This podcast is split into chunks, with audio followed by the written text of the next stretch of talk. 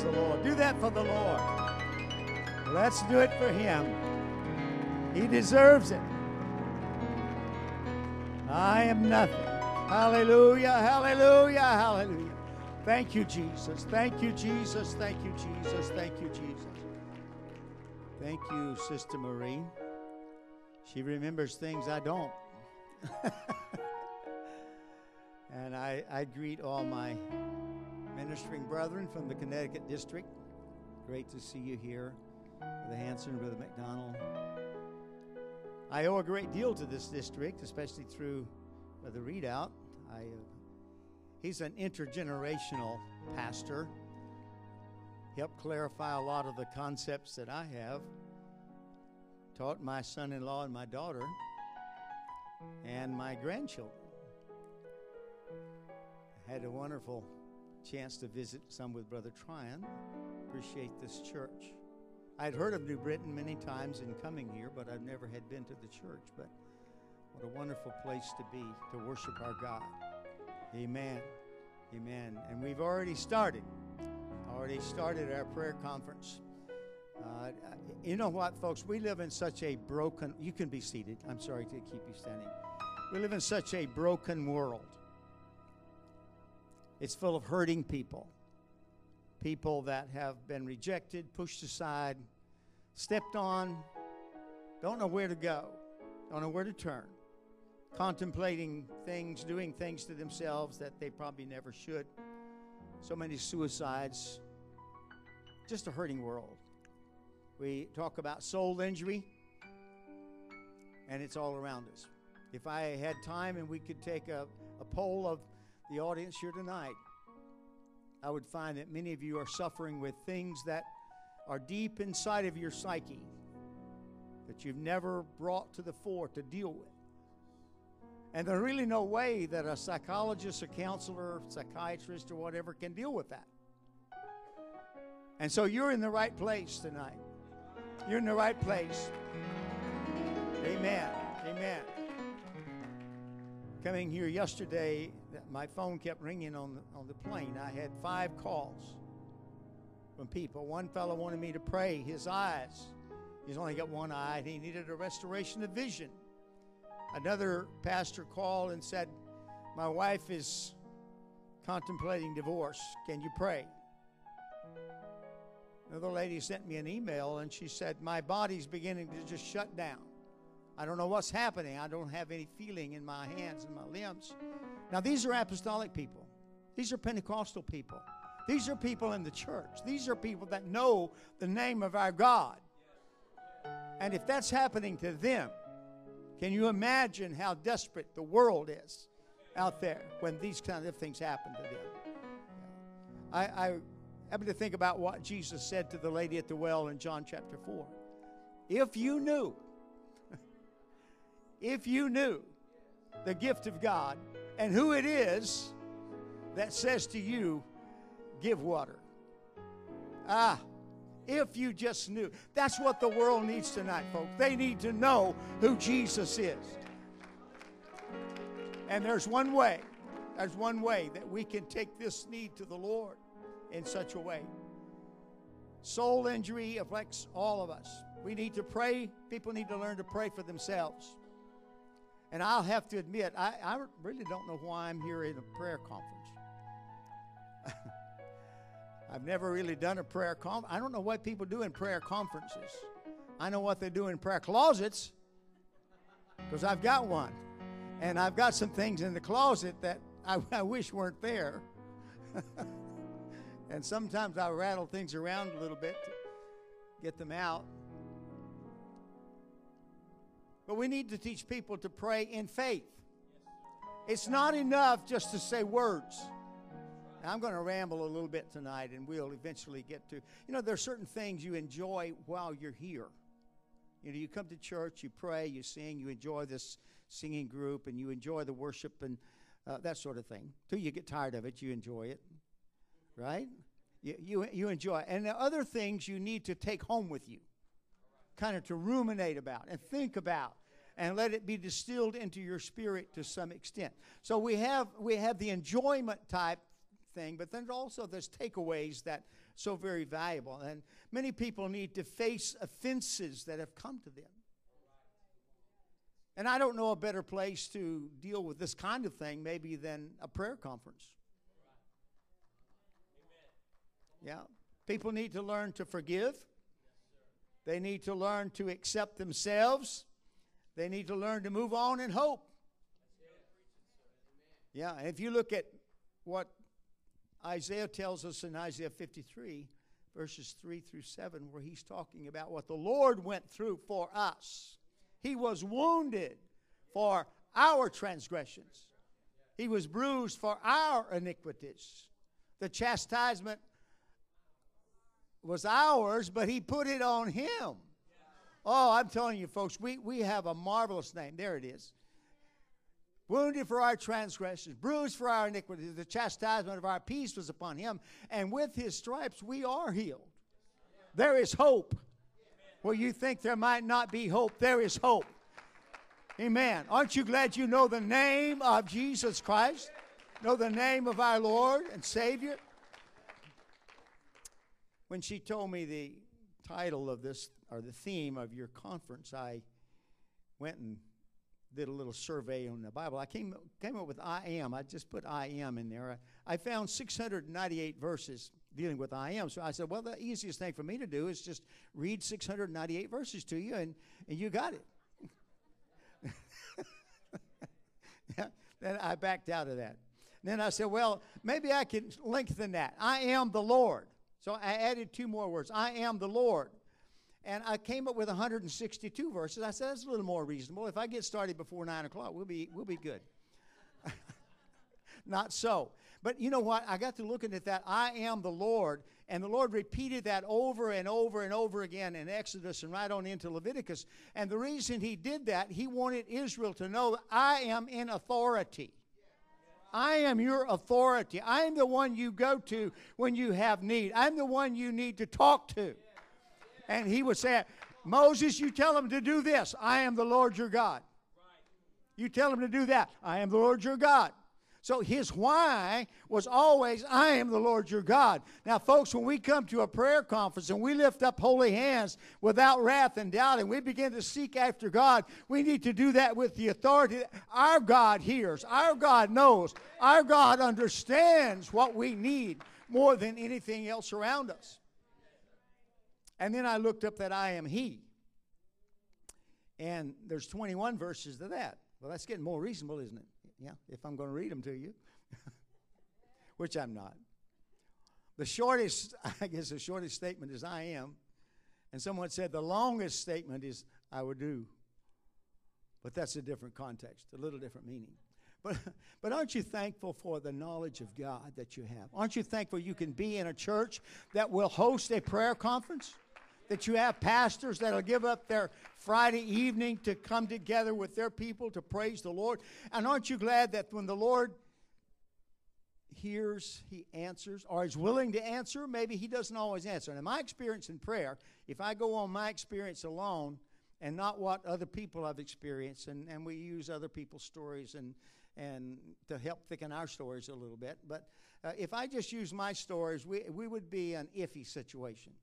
Because I don't always, I'm not always effective in God answering the prayer the way I want it to be answered. So it does me, it gives me a, a double check. I have to go back and say, am I doing this the way he would do it? Am I, am I asking in the right manner? But I appreciate the opportunity here uh, and being here and the, uh, and you know, prayer is, and we can put prayer is a blank. What is praying? What is that? And most people will say, well, it's communication with God. But aren't you glad in this phenomenon of voicemail in the 21st century, communications with God? Most of us have learned, uh, you know, you call and you say, Well, thank you for calling heaven. For English, press 1. For Spanish, press 2. For all other languages, press 3. and then please select one of the following options. Press 1 for requests. Press 2 for thanksgiving. Press 3 for complaints. Press 4 for all others. Or then you might get something like, well, I'm sorry, all of our angels and saints are busy helping other sinners. right now. However, your prayer is important to us, and we will answer it in the order in which it was received. Please stay on the line.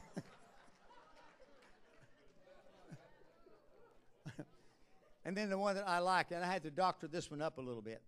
If you would like to speak to God, press 1. If you want to speak to Jesus, press 1. If you want to speak to the Holy Spirit, press 1. hey, that's what it means to be apostolic? Give the Lord a hand. Praise God, praise God, praise God. Thank you, Jesus. Thank you, Jesus. Thank you, Jesus. Now, our purpose is to know Him, and there's several scriptures already been mentioned tonight about that. In Philippians 3:10, it talks about Paul said that I may know Him, that I may know Him. How in the presence or in the power, rather, of His resurrection and in the fellowship of His suffering, being made conformable to His death. And she read the entire portion of Scripture there. Now, here's the kind of world we live in, folks. We live in a world that's filled with people who are, claim to be atheists atheist. Atheist, they are, they deny that there is a God. And then we have others that are agnostic. They basically deny that we can know him. Well, Paul dealt with that in Acts 17, verse 22 and verse 23, when he was at Mars Hill. He said, This unknown God that you don't know about, let me explain to you something about him. You just never have heard of that. You can't, you can't hear. You don't know what it's all about. Now, I realize that when it comes to hearing intellectually, maybe some things are veiled from us because of our human reason. Maybe our faith is, is diminished somewhat and we're not where we need to be in, in our faith. So we need to pray about faith. We need to pray about exalting our faith and find the right and correct understanding of what faith is and what faith actually does for us. Uh, but in looking at that particular thing, we, we can hear certain octaves of sound. And certain ones we can't. You know, if you, I had a whistle one time, you could blow the whistle. They said it was a whistle. I never heard it. I, I could blow it, and the dog would jump. So they said, well, that's because the dog heard it. Well, you couldn't prove that by me, but the dog indicated that he heard it and he would come. But I could blow that thing all day long, and all I got was wind. I didn't hear a thing. And they, they said it's because that's, it, the octaves are higher than your, your, your hearing ability. But the, say, hey, God hears our prayers. Sometimes it's just a whisper. Sometimes it's a, Lord help me. Sometimes it's just Jesus. Other times it is maybe just the agony of the heart. Not sure what you might want to call that sort of thing, but God hears that thing. Uh, here's what we say. So we have the atheist, we have the agnostic, we have, also have an apostolic. and we're convinced that God is knowable. Do you believe God is knowable? Do you believe that you can know Him? You can know Him? Yes, you can know Him. You sure can. The I am is knowable. In 2 Timothy chapter 1, verse 12, Paul says, I know in whom I have believed. I know him. I know him. I have a relationship with him. I have an acquaintance with him. And we want to dwell just a little bit on that. John, as you remember in Revelation chapter 1, verse 17, he said, When I saw him, I fell at his feet as dead. He recognized him. And well, he should, because after all, he had spent three and a half years with him. He should have known who Jesus Christ was. But it was a little different setting there. So I know, and we know him, and we must know how to reach him. And that's the important thing that I want to talk to you a little bit about tonight. When Moses met the I am, back over there in Exodus, and she read portion of that scripture in Exodus 3 there, uh, the I am that I am. When he met him, when Moses met the I am, his life changed. His purpose changed. His direction changed. Everything about him changed at that particular point. And, and one of the first things you see in that relationship is, uh, I can't do it, from Moses. God makes no mistake. He had chosen this. And so he said, Who am I going to tell them the name of this God is that's sending me to them? He said, You just tell them that I am that I am. And you just tell the children, I am has sent me unto you. And God said, Moreover unto Moses, Thus shall you say to the children of Israel, The Lord God of your fathers, the God of Abraham. Abraham knew him. How did Abraham know him? Hebrews 11 said he knew him by faith. It was by faith he knew him. No prayer conference is going to go very far until we can look at our faith. we look at what God is doing. I, and the second scripture, she, uh, he said, the God of Isaac, the God of Jacob. Uh, and then she used the scripture from Isaiah chapter 43, verses 9 through 11. He said, Let the nations be gathered together and find and say this Ye are my witnesses. Connecticut District, New England, you are his witnesses. Do you know him? Do you know him? Do you know him in the power of resurrection? Do you know him in the power of your own faith? Do you know him in the power of your prayer? Are you willing to step up and look at somebody else and say, Hey, I know something you need to know? Yes. And the surrounding influences that we can have in doing this. I, I sincerely believe it's a fact. And there's several facts we can look at here. And I don't want to hold you too long, and it's already getting late. Uh, so I'm just going to ramble a little bit tonight. It's a fact. Uh, one fact is that no believer's spiritual life is going to rise and stay risen above the level of his praying. That's the most fundamental thing that we can do as children of God is pray. If you haven't prayed, don't worry about doing anything else. Pray about it. Pray about it. Seek God. Seek an answer. You say, Well, God didn't answer, so I'm going to step out and go ahead and do something. Do you know Him? Do you know Him? If you know Him, you might be very cautious about doing that. No believer's spiritual life will rise and stay up, stay risen above the level of his praying. The second fact we can mention no church's ultimate effectiveness will rise to stay above the level of its corporate or united in unity prayer. You want your church to progress? Preach unity. Bring it together in unity. Come together in prayer. This district will progress in prayer. Our families will progress in prayer. How many of us are dealing with family situations that we wish weren't there? We wish something could happen to bring us together again. I was pastoring a little church one time in Mississippi, and I had this guy, he was on the board. I, I didn't put him on the board. He was on the board when I went there, and, and I didn't have sense enough to kick him off. And he was a thorn in my side. And I, I prayed like Paul, I prayed three times to get rid of that thorn, and he didn't go. He just, he just kept being aggravating. And, and finally, I was praying before the Lord. I said, Lord, you've got to do something to endear me to him. He has no respect for me. He has no respect for you. He has no respect for his family. So I want you to do something that will endear me to him. And so I, I let, just rested the prayer with the Lord and went on my way. About two weeks later, his wife calls and she said, Can you go see him? And I said, Sure, where is he? She said, He's in the sanitarium. Well, I had forgotten that I prayed that prayer. Well, I went there and they had him in a little room with a little little table and a cot and he was in this white robe. That was it. And when I walked in that room, that man practically fell at my feet. He was so glad to see me. He said, Oh, I'm so glad to see. I'm, I'm glad you came to see me, Brother Poe. And it was when I left there that the Lord spoke to me. Did I did you not pray that I would endear you to him? And I just had to stop before I got out of the parking lot and I said, Lord, you did it. You did it. You did it. And, you know, so I said that to say this you don't always get the answer you're looking for now. Sometimes the Lord has to shuffle things around, uh, kind of like playing chess, I suppose. He has shuffle the pieces around until he can do that. Did not that happen to Daniel? Did not Daniel pray for the Lord to relieve him or give him the insight he needed? And the message left heaven, if we can put it that way. How long did it take to get there? I think it was 21 days, three weeks. And what did he do in the interim between day one and day 21?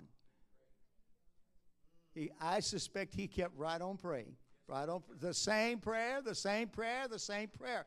And so it is in our life. The third fact we can mention no, no church corporate prayer life will be greater than the personal prayer lives of those that make up the church. You are vital to your church. You are important to this district. You are important to your family. You are the, you are the key. You hold the key in God's way of doing that. Now, so far, I know I haven't told you anything you didn't already know. And I might not. I don't know.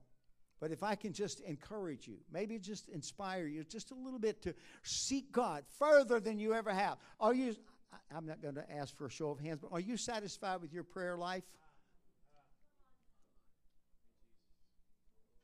And if you're not, what are you going to do to change it?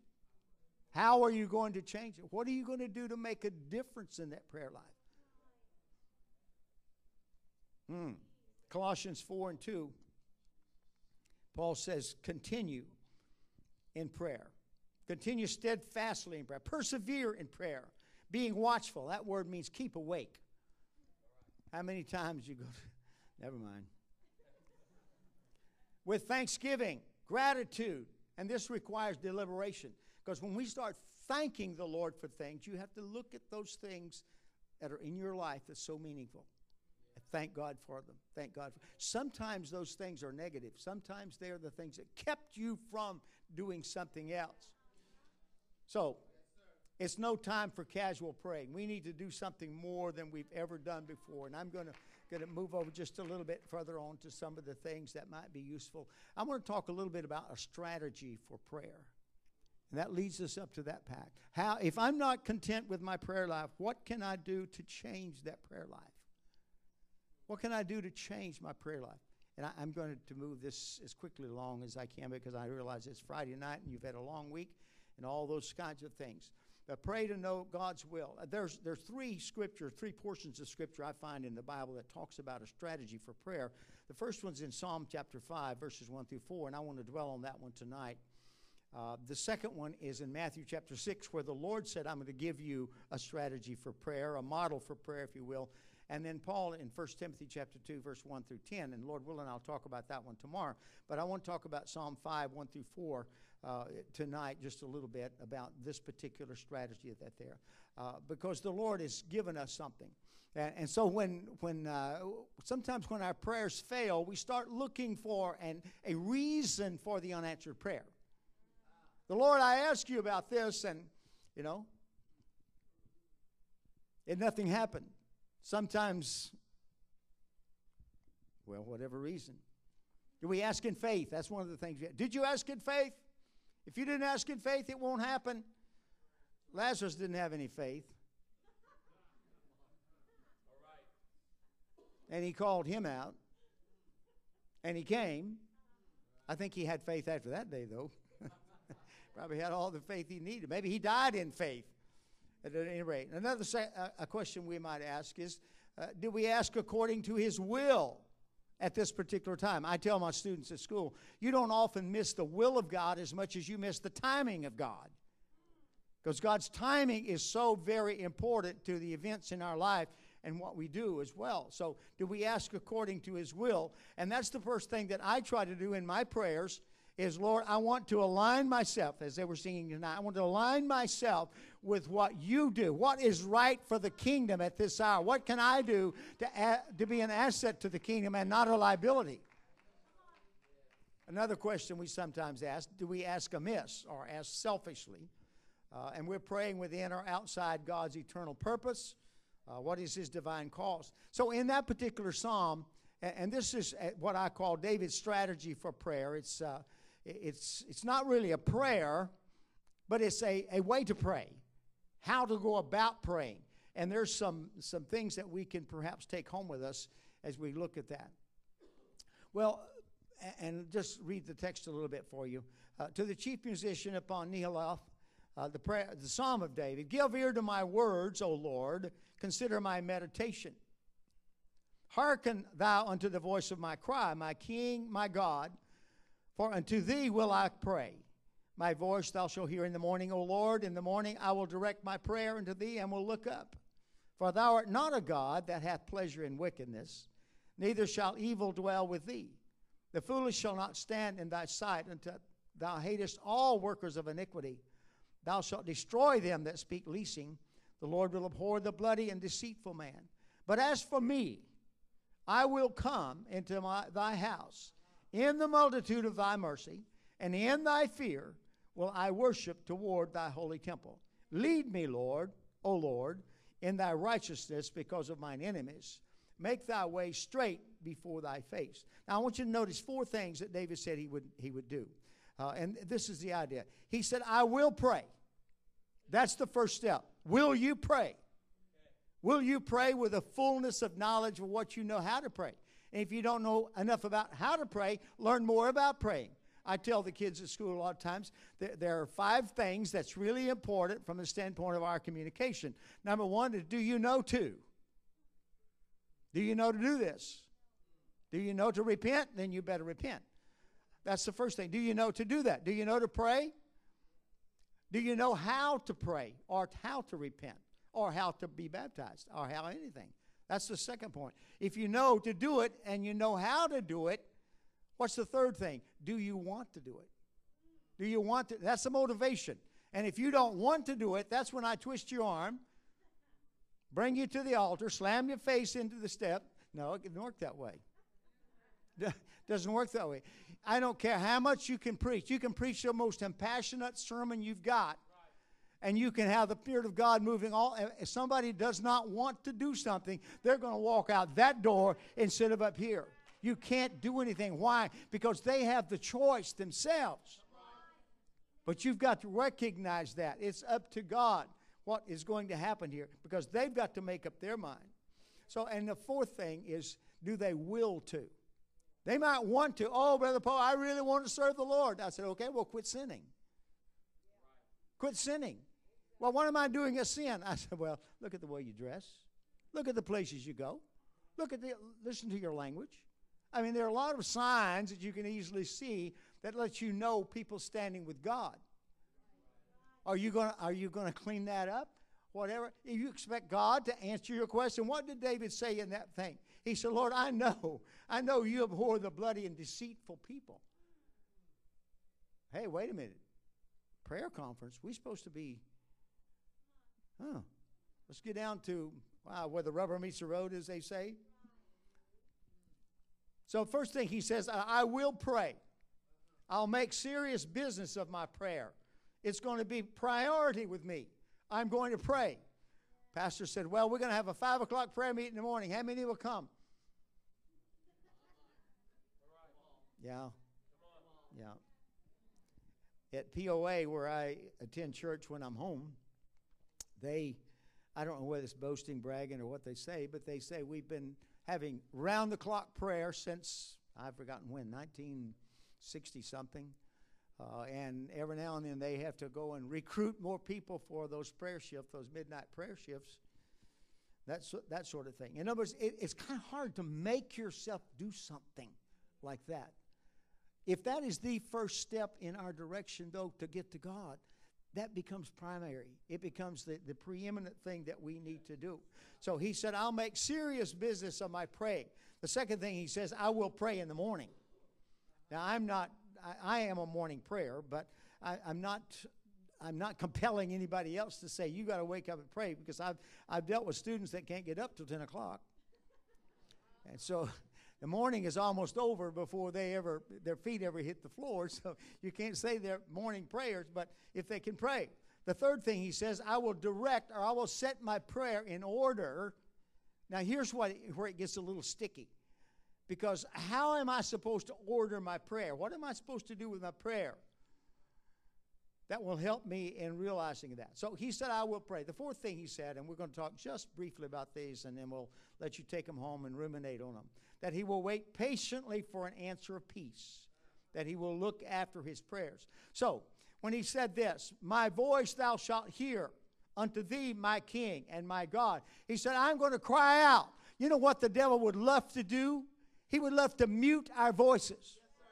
That's what he wants to do. If he could silence the church, if he can silence the man in the family that's the leader, or the woman that's the leader of the family, he's got it licked.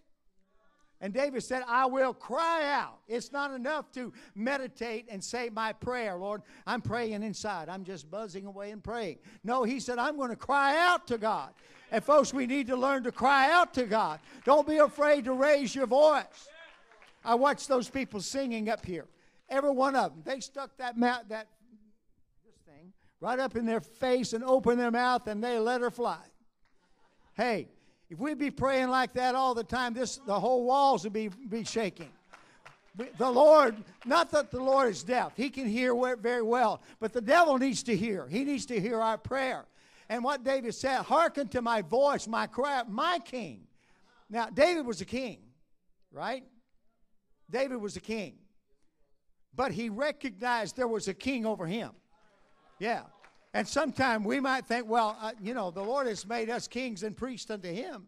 I'm a king myself, but you've got a king over you. He said, Lord, I want you to hear my prayer. I want you to understand what I'm saying. I want you to be, be there. So part of my strategy is I will pray. I will pray in the morning. I will not be dumb. I will not be silent. I will not withhold my speech.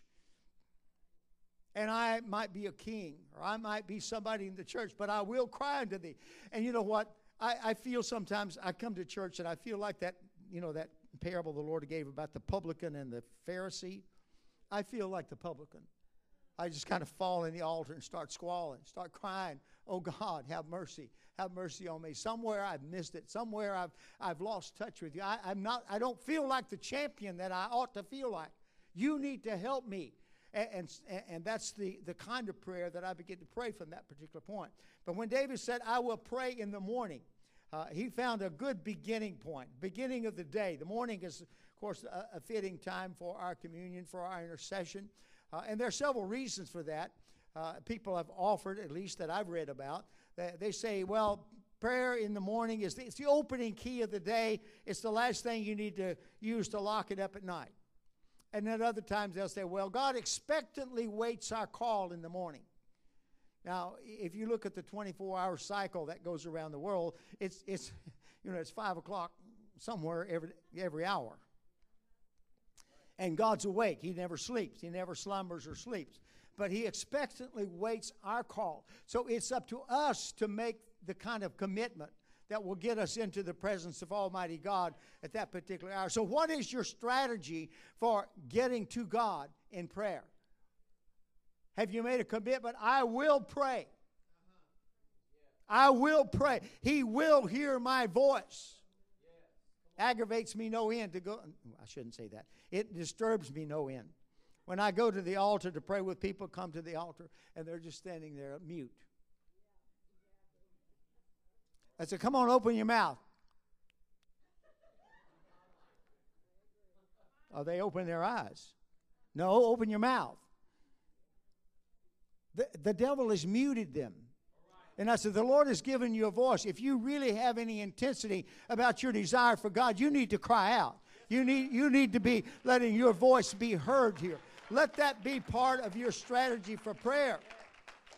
David said, In the morning I will pray. Now, that particular thought uh, has two branches. It, it, bifurcates here a little bit. One of those thoughts is the Greek word kairos.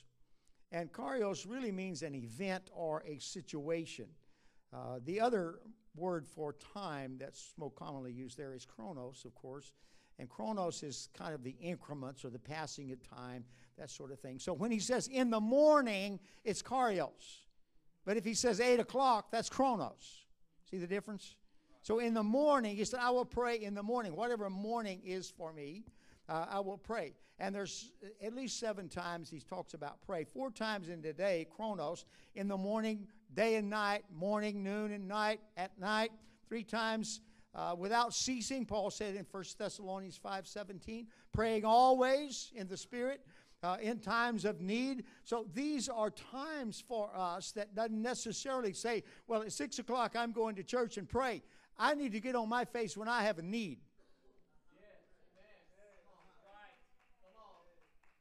My strategy ought to say, Lord, just the slightest impulse, a recognition of something. And I've gotten in a habit now when people call me and they would say, Brother Poe, would you pray for me? And I said, Let's pray. I mean, it's on the phone, but we're praying. And, you know, and thing, thing about cell phones, you don't have to worry about burning up the lines. Uh, maybe maybe your prayer get hot enough it make a difference in somebody if you could you could just work, work through them in that particular manner.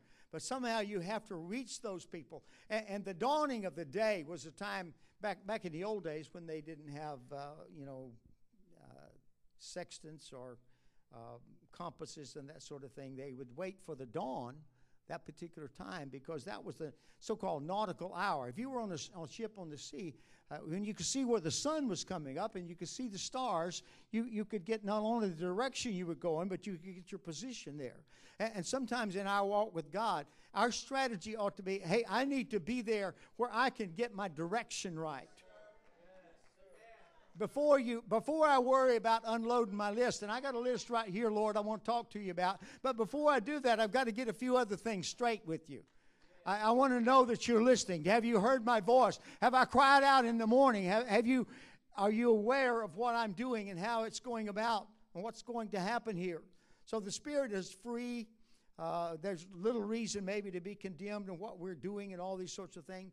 So I don't think it's necessary to pray every morning at a certain time of the morning. I think it's good. And the Lord reprimanded me one time because that was the only time I had to pray was get up in the morning, and uh, it's always nice to do it over a cup of coffee too.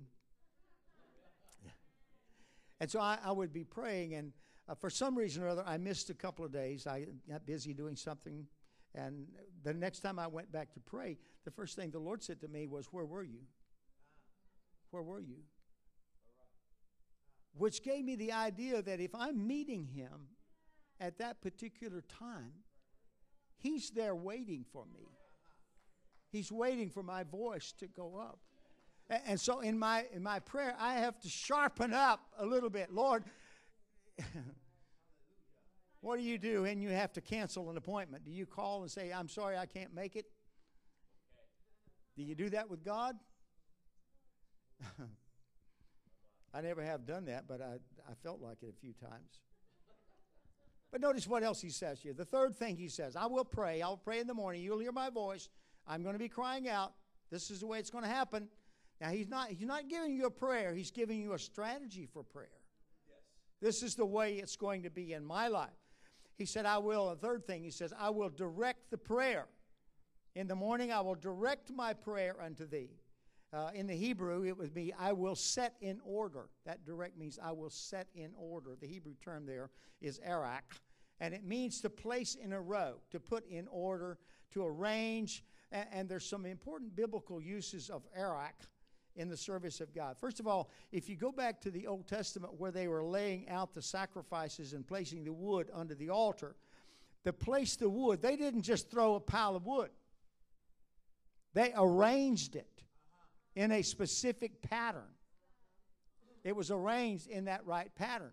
You can find this in, in the scripture in uh, Leviticus chapter, uh, chapter 1, verse 7. Let me read a little bit from, from that verse of scripture, uh, talking about the placement of wood and the sacrifice upon the altar in a very precise order. What are we talking about? Ordering our prayers. We sing a song, Ordering My Steps in the Lord. David said, I need to order my prayers. In Leviticus 1 7, there he goes. And the sons of Aaron and the priests shall put the fire upon the altar and lay the wood in order. Notice that. Lay the wood in order upon the fire. Don't just throw a handful on there. And the priests, Aaron's sons, verse 8, shall lay the parts, the parts of the sacrifice, the head, the fat, in order, notice that word again, in order, where? Upon the wood that is on the fire, which is upon the altar. So there is that orderliness in what God expected them to do. So in my prayers, and, and I have been doing this for several years now, thinking about very seriously when I come to the Lord, how am I going to ask Him for this particular thing? What should I be praying? Now, some of you probably know this. My wife is suffering from dementia. About two and a half years ago, she was diagnosed as having Alzheimer's. Her mother had Alzheimer's, her grandmother had Alzheimer's. And so I'm praying that God release her from Alzheimer's. I've got a dozen books in my library at home, and I've read through them, and I can't find one instance anywhere in any of those books, some of them by medical people, that God's ever healed anybody of Alzheimer's. Well, does that shake my faith? Not enough you know. Can God heal Alzheimer's? You folks believe that? Do you folks believe that? Do you folks believe that? Do you folks believe? Is there anything too hard for God? No, that's the kind of God we serve. then why didn't he heal my wife? Why didn't he heal my wife? And so I, I was talking about I was praying about it, and I was teaching a class back in the spring, and some of the students had asked me about Sister Poe, and I was talking about it. And uh, this little girl, she starts weeping right in class, and she said, uh, Brother Poe, do you mind if we stop right now and just pray for your wife? I said, No, how about it? So we just threw our hands up and started praying for my wife. The time was right. You could feel the spirit. The, the wood was laid in its place. The sacrifice was laid in its proper places, proper proportions. And all of a sudden, the fire fell, and we began to pray. And I said, Oh, praise God, He's going to heal my wife. And then all of a sudden, shh, everything got quiet. You know what happens when things get quiet in an apostolic church? We think God's going to speak, right? And He did. One of the students gave a message in tongues. And then he interpreted the message. And here was the interpretation I am God, and my grace is sufficient for you. Now, every student in the class knew that pertained to me and to my wife. Now, what do I do? I've been praying for months that God would heal her. Now, all of, he says, all of a sudden, he says, and if you go back to the story of Paul and his thorn, you have to kind of reach a conclusion here, Brother Reed, that uh, God maybe just want me to put up with this thing. I said, Lord, well, if, if your grace is sufficient, I'm going to need an overdose of it. because it, one of the hardest things you'll ever do, folks, is to watch somebody disappear and still be there. It's not an easy thing to do. But my prayers changed. My prayers changed. And the grace of God has borne up. He's, he's, helped me. He's given me strength. He's given me courage. He's given me the things that I need to face. Now, that word, that same word again, in Exodus chapter 40, verse 4, and also verse 23, uh, to arrange the showbread, to arrange the showbread that's set on the table. They couldn't just put 12 loaves of bread on that table. You know, somebody from dump their loaves on the table. No, it didn't work that way. God said there's an order to it. There's an order to it.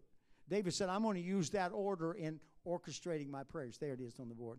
And thou shalt bring in the table and set it in order, the things that are to be set in order upon it. And thou shalt bring in the candlestick and light the lamps thereon. Everything has got an order to it that God looked at in the Old Testament.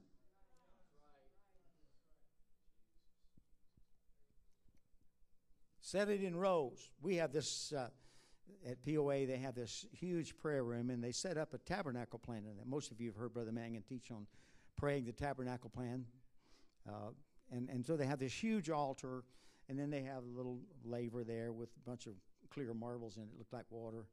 And you can go into the holy place, and there's the candlestick, and there's a table of shewbread. And, and before I came across this several years ago, I was praying there, and that table was always cluttered. They had it looked like a bunch of crackers on it, and it was just scattered around. Every time I would go by that, I would pick up those crackers and stack them up. So when I walked out of there, they had two rows of crackers. They were cracker crumbles. They had why? Because I wanted to get it in order. Wanted to get it in order. Uh, am, am I reaching you here tonight? We're, we're talking about a strategy for your prayer. How are you going to do this with God listening, with God superintending? How are you going to reach your God? Uh, another way they used that in that time, and this is just in passing, they used it to set the battle in array. So David said, I will arrange my prayer before thee. And it means I will lay it upon the altar in the morning just as carefully as the priest lays the wood, the morning sacrifice, and the showbread. So that's the third thing he said. The fourth thing he says is, I will wait patiently for an answer of peace. Now, here's another place where Poe Man falls way short. When I finish praying and I say amen, I'm through. Unless the Lord doesn't answer, and I go back and I said, Lord, you remember I talked about that the other day. But pretty soon it just kind of drifts off. Anybody know what I'm talking about? You, you don't, uh, unless you've got a list of things that you constantly pray about, uh, you, you can't keep reminding yourself of that particular thing. But David said, uh, I'll wait patiently for an answer of peace and we'll look up and we'll look up and watch after my prayers. How many of us watch after our prayers? Do you take care of your prayers? Do you go back and revisit them? Say, Lord, I've been praying this prayer for yea many years. Or for months on end. No, what we do, if you're like me, you keep adding things to your prayer list. Your prayer list. And Lord bless everybody on my prayer list. Or help everybody that's sick. And, and I, I was in a church recently over the weekend, and they projected on the screen behind me two, three rows of names of about 15 people in each name. I didn't even know these people. I knew one or two names I knew. So I'm here trying to pray for them. I said, Lord, there's, there's Clayton, there's Henry, there's George. I'm just calling names out. Have no idea what the situation is, no idea what they do, but they're up there and they need prayer, so I'm just going to pray for them. And before I even got through the list, it was gone. Did the Lord solve all those problems? No, they just got the light off. They still had a need. I didn't get through. Is that any way to pray? I, I'm, I'm, I do not know the answer to that question, so don't, don't pin me down. But I have found that when I persist in prayer, persistent prayer, the effectual, fervent prayer is something you have to keep coming back to in the same manner, the same fashion, same pattern, so that God understands He's serious about this. He's serious about this. Well, where do you get that in the Bible? Remember that unjust judge? Remember that lady? He says, She's going to aggravate me to death if I don't do something for her. And so he solved her problem. Or that guy at midnight when he's rapping on the door, I need bread, I need bread, I need bread. No, you don't need bread from me. I'm here, my family's all in bed with me, we're all asleep, and you're out there banging on my door. Are you still with me? I, am talking about effectiveness in getting God's attention for what we really need from the Lord. And watch. He said, I will watch. I will properly and maybe lean forward a little bit. You watch carefully what's happening, to behold, to espy, directed the prayer. And this comes from the figure, this, this terminology here is a metaphor coming from the figure of an archer. It's like he sees the target out there. Ah, there's the target. And he puts the arrow on the bow and he pulls the arrow back and he lets go. What does he do? Reach for another arrow? No. He looks to see if he hit the mark. Can we not fine tune our praying somewhat if we started doing those kind of things? Letting God direct us a little more in the way we do that. So the, the prayer is my arrow, it's going to the target. And in Psalm 85 and verse 8, Psalm 85, verse 8, he says this I will hear what the Lord, or what God the Lord will speak, for he will speak peace unto his people, to his saints, but let them not turn again to folly. And then, of course, you know that scripture in Habakkuk chapter 2 and verse 1. He said, I will stand upon my watch I will set me upon the tower, and I will watch to see what he will say unto me, and I shall answer when I am reproved. So, what can I do to improve my prayer? The implication is here we need to be specific, we need to be pointed, we need to be focused, we need to be short to the point, and full of faith. Now, when the Lord do, does Matthew chapter 6, he kind of runs through the same sequence. Our Father which art in heaven, he's getting the attention of God. Hallowed be thy name, he's honoring God. Thy kingdom come, thy will be done. He's aligning himself with, hey, it's not just what I'm wanting, Lord, it's what you're wanting, what your kingdom has to be. And Connecticut, what his kingdom has to be is what's going to bring your answer to your prayer. You want to see an answer to your prayer? You get it in alignment with God. God wants to do in your church, in your homes, in your family. You say, Well, I know what God wants to do. Are you praying that? Are you believing that? Are you laying the wood in order, the sacrifice in order? And then there's something else I think that might be useful, and this will be the last point that I'll make tonight. He said, And I will look up. And this prompts two questions or two ideas that we can think about. Uh, is there a need for before prayer preparation? We have a pre service prayer. In some churches, they pray for. We usually pray about 30 minutes. 5:30 on Sunday evening, and we have a church at six. So at 5:30 we go to the prayer room. Everybody prays. Uh, don't miss the sweetness or the efficacy of prayer by the lack of careful meditation before it. In other words, when you come to the house of God, you come to prayer meeting, it might be wise just to sit down and think about what are the priorities that I need to be praying about? What are the priorities of God's kingdom at this time? What is God wanting to do with my assembly? What is God wanting? Oh, we're going to have revival. We're going to have revival. We're going to have revival. God said, It's not time for revival. You've got some wood to get in order, you've got some sacrifices to get in order. And so, well, we, we just get a good evangelist, they'll stir up revival. It won't work, folks. I've seen it too many times. I had a birthday Sunday. I was 77. I've seen it a lot of times. Seen it a lot of times in those times. You, you, can't, you can't preach hard enough or bring the right evangelists in that make God do anything. But when you get your heart in tune with Him, and what He wants to do, you can't prevent it. It's coming. And you really don't have to have any hotshot evangelists to bring it. You just need to start praising God, magnifying God, lifting Him up. So we need a little anticipation time here before we pray, preparation before, and then after we pray after we pray, let's then start to look up. Lord, I'm watching for this. I've had people tell me, well, Brother Poe, the Lord promised me my, my boy would be saved. He promised me my grandchildren would be saved. And they're living like the devil. They're nowhere close to being saved. And I said, You sure you heard the right voice there? Oh, I know that. I know that's true. Again, I've seen situations where it didn't work out that way. You probably have seen the same thing. So I want to establish some kind of a precursor. Would you stand with me? You're a great, you're a great audience. You're a great audience.